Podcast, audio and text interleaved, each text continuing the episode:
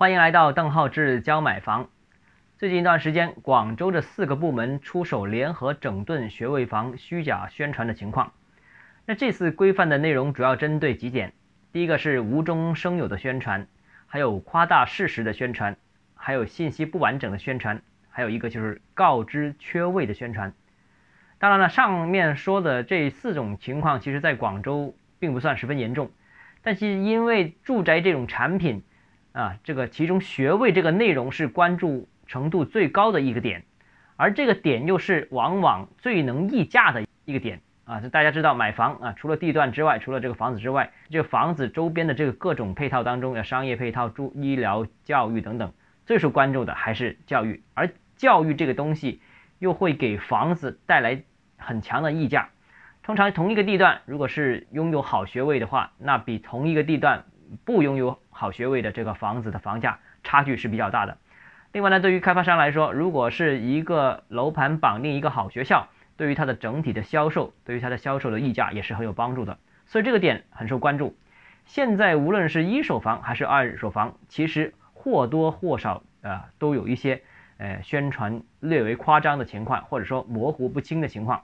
那夸张的情况啊，可能是呃这个学校没定下来啊，就说定下来了。这个可能未必属于这个地段的啊，可能就说了这个地段的啊，这种情况是有的。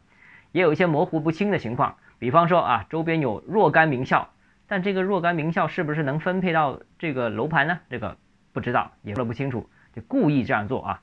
那现在这一次新政是规范了市场宣传的这个操作的要求。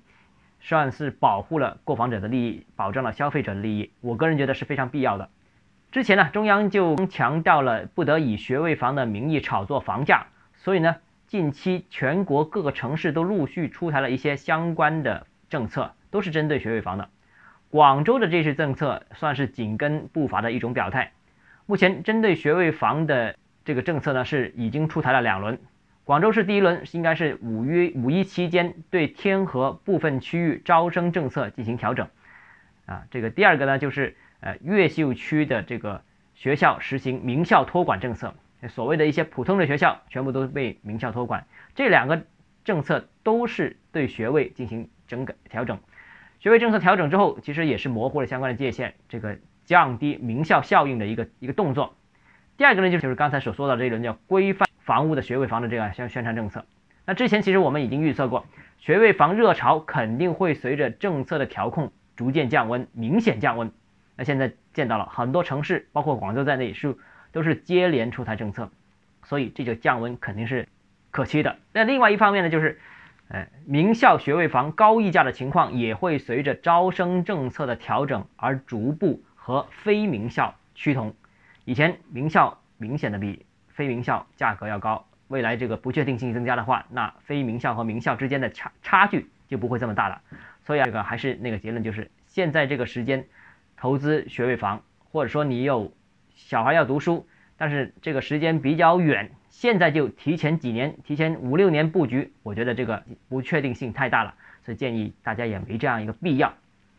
好了，今天节目到这里啊。如果你有购房疑问想咨询我本人的话。如果你有商务合作需求，都请加 V D H E Z J M F，